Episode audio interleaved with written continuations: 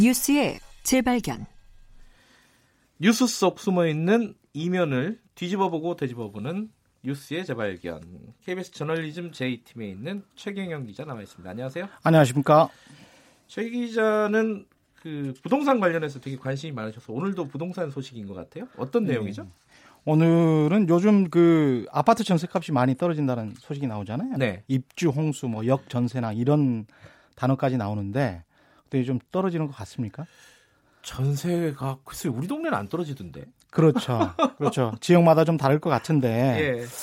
요새 뭐 그 송파구 헬리오시티 같은 경우에 한 9,500가구 입주해 가지고 송파요. 예. 예.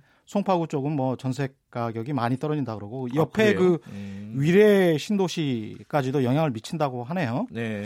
그래서 이제 지난 5일 날에 뉴스, 뉴시스 보도를 제가 그대로 인용을 해보자면 네. 올해는 명문 학군 수요도 허당이다. 아하. 매물 소화 기간이 길어지면서 매물 적체가 돼서 호가를 내리고 있다. 집주인들이 학령 인구도 줄고 경기 신도시 이주가 많아가지고 서울 전세값이 맥을 못 추고 뚝뚝 떨어지고 있다. 네. 그냥 내년 서울에서만 한 5만 천여 가구가 또 입주를 한대요. 그래서 공급이 굉장히 풍성해서 주로 아파트를 얘기하는 거겠죠. 그렇죠. 아파트죠. 갭 투자자들이 뱉어내는 물량까지 합하면 공급이 넘친다. 예. 공급이 넘친다. 네, 공급 과잉이다. 뭐 이런 이야기를 하고 있습니다. 이게 아, 전 부동산 기사는 정말 잘 이해가 안 되는 게 네. 어, 불과 얼마 전까지만 해도 공급이 없다. 지금 수요가 너무 많고 그렇죠. 공급이 부족하다. 이래갖고 지금 집값 오르는데 정부 대, 대책도 아마 소용 없을 거다. 그랬죠. 공급이 부족한데 이게 대책이 무슨 소용 있어? 그렇죠. 이렇게 했는데 이건 또 뭐예요? 공급이 그러니까 이제 많을 거다? 11월 말부터 이번 달 들어서 이제 갑자기 공급이 많을 거다 이런 기사들이 쏟아져 나오거든요. 그러니까 음. 독자나 시청자들은 헛갈릴 수밖에 없죠. 그러니까 그 10월에는 말이죠. 심기홍 교수나 이런 분들 건국대 부동산학과 전형적인 이제 공급 지상론자라고 말할 수 있겠는데요. 이런 분들이랄지 김종신 대한주택건설협회 부회장 이런 분들이 아, 이 굉장히 공급이 부족해서 앞으로 아파트 가격이 오를 수밖에 없다 이런 이야기를 했고요. 10월 네. 18일에 주택산업연구원에서 주택의 서울의 주택 공급은 충분한데 음. 아파트 공급이 부족하다. 매년 9천 호가 부족하다. 뭐 이런 조사 결과를 내놨어요. 아, 주택은 충분한데 아파트가 부족하다. 그렇죠. 아. 연평균 공급량이라는 게 있는데 네. 그게 연평균 공급량이 한 4만 호는 돼야 되는데 3만 1천 호 정도밖에 안 되니까 매년 9천 호 정도 부족하고 이제까지 한 6년 동안 5만 4천 호 정도가 누적 공급량도 부족했다. 음. 그러니까 아파트 더 줘야 된다.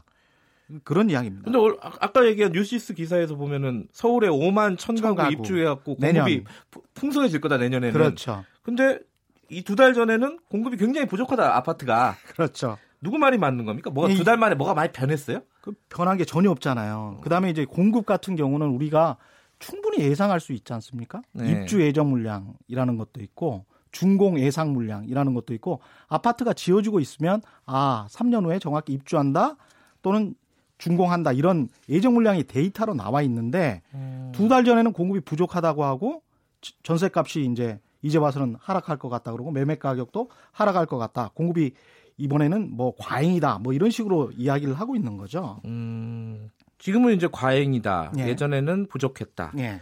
그러니까 제 말은 예. 그 누구 말이 맞냐고요. 그 경제학과 나오셨잖아요. 아 그건 비밀인데. 그 비밀인데. 공급 대 수요 아닙니까? 예. 자본주의 시장이 예. 공급만 이야기를 하고 있는데 수요 예측이 정확해야 공급에 아. 관해서 이야기를 할 수가 있잖아요. 얘기가 빠져 있군요. 뭐가 그렇죠. 수요가. 게. 예. 근데 수요는 사실은 다 추정이에요. 음, 예상이고. 예. 그럴 수밖에 없는 게 자본주의 시장이라는 게 이게 심리가 굉장히 크게 작용하잖아요. 예. 그러니까 아파트 가격이 오를 것 같으면 어, 안 되겠어. 빨리 사야 되겠어라고 하면서 투자 수요, 가수요, 실수요가 막 한꺼번에 엉겨붙으면서 수요가 높아질 수 있는 거고요. 네. 아파트 가격이 떨어지면 조금 더 기다려 봐야지. 뭐 이런 패턴이 나오는 거죠. 그러니까 네. 수요가 내년에 정확히 뭐 5만 호다, 4만 호다 이걸 예측할 수 있는 사람이 정확히 예측할 수 있는 사람이나 기관은 없는 아, 거예요. 그래요. 근데 숫자로만 보통 이렇게 따지잖아요. 예컨대 예. 무주택자가 얼마다. 그렇죠. 그러니까 근데 우리 지금 어, 서울에 공급돼 있는 그렇죠. 아파트는 얼- 몇 채다. 그렇죠. 뭐 그런 식으로 따지는데 그거는 실제로 수요 공그 시장에서 가격 변동에 크게 영향을 주는 변수가 아니라고 보시는 건가요? 지난 음, 한 두 달 전에 경실련이 그런 발표를 했잖아요. 10년 동안 예. 아파트를 차지한 사람들을 보니까 예. 1주택 이상자들이 60%가 넘었다는 거 아니에요? 아하. 그러니까 이 이것 같은 경우는 거의 다가 투자 수요다 음. 또는 뭐 가수요, 투기 수요라고 볼 수가 있는 거죠. 그러니까 네. 실제 수요가 얼마인지 예. 이분 이분들 수요를 장기적으로 예측하려면 결국 소득 음. 하고 연동이 돼야 되거든요. 그러니까 예. 외국 부동산 관련 기사에서는 꼭 소득이 나와요. 아하. 소득이 얼마 정도 높아질 것 같으니까 뭐, 어, 이 아파트 수요가 꾸준할 것 같다. 뭐 이런 기사들이 나오는데 한국 같은 경우는 소득 이라는 그 관점이 전혀 배제가 돼 있는 거죠. 그러니까 수요가 굉장히 측정하기가 힘든 상황에서 그렇죠. 공급만 가지고 어, 기사를 대충 대충 쓴다는 건데 한마디로 말하면요. 그렇죠. 연구 기관도 그런 것이고 근데 아까는 외국은 그렇게 기사를 잘 쓴다며요. 그래도 합리적으로. 여러 가지 요인을 그 대비해 보는 거죠. 우리는 왜 이렇게 기사가 부실한 거예요? 부동산 저는 이런 기사가. 말씀을 드리고 싶어요. 아까 네. 주택산업연구원 말씀드렸지만 예. 주택산업연구원도 사실은 건설사들이 만든 이익단체인 한국주택협회, 대한주택건설협회 뭐 이런 것들이 공동 출자해서 만든 주택연구기관이에요. 아? 음. 그러니까 산업적인 관점에서 이름도 뭐 주택산업 연구원이니까요. 예. 산업적인 관점에서 이야기를 할 수밖에 없는 거고요. 예. 산업 경기 부양 이쪽 관점이고 그다음에 이제 조중동이나 매일경제, 한국경제 같은 경우야 이제 상업 신문사들이니까 네. 부동산 광고 기사 가지고 먹고 사는 사람들이 분양 기사 굉장히 많죠. 사실. 그렇죠. 예. 이분들이야 항상 뭐 공급 위주 이런 주장을 할 수밖에 음. 없고 이런 기사가 많이 나올 수밖에 없는 거죠. 네. 객관적인 분석이라고 보기는 좀 힘듭니다. 그럼 최 기자께서 그 수요를 또 분석을 해가지고 예. 제대로 된 어떤 부동산 기술을 보여주시면 되는 거 아닌가요? 저는 몰라요.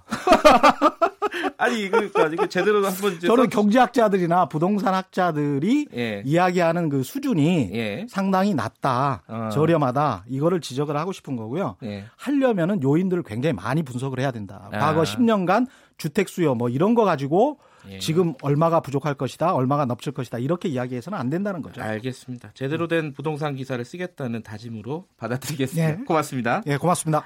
뉴스의 재발견 KBS 저널리즘 토크 A, J 최경영 기자였습니다. 자, 2분 여기까지 하고요. 3부에서는 윤여준 전 장관과 보수의 품격 준비되어 있습니다. 이, 어, 2부는 여기까지 3부는요. 해당 지역 방송을 보내드린 일부 지역국이 있습니다. 조금 이따 돌아오겠습니다.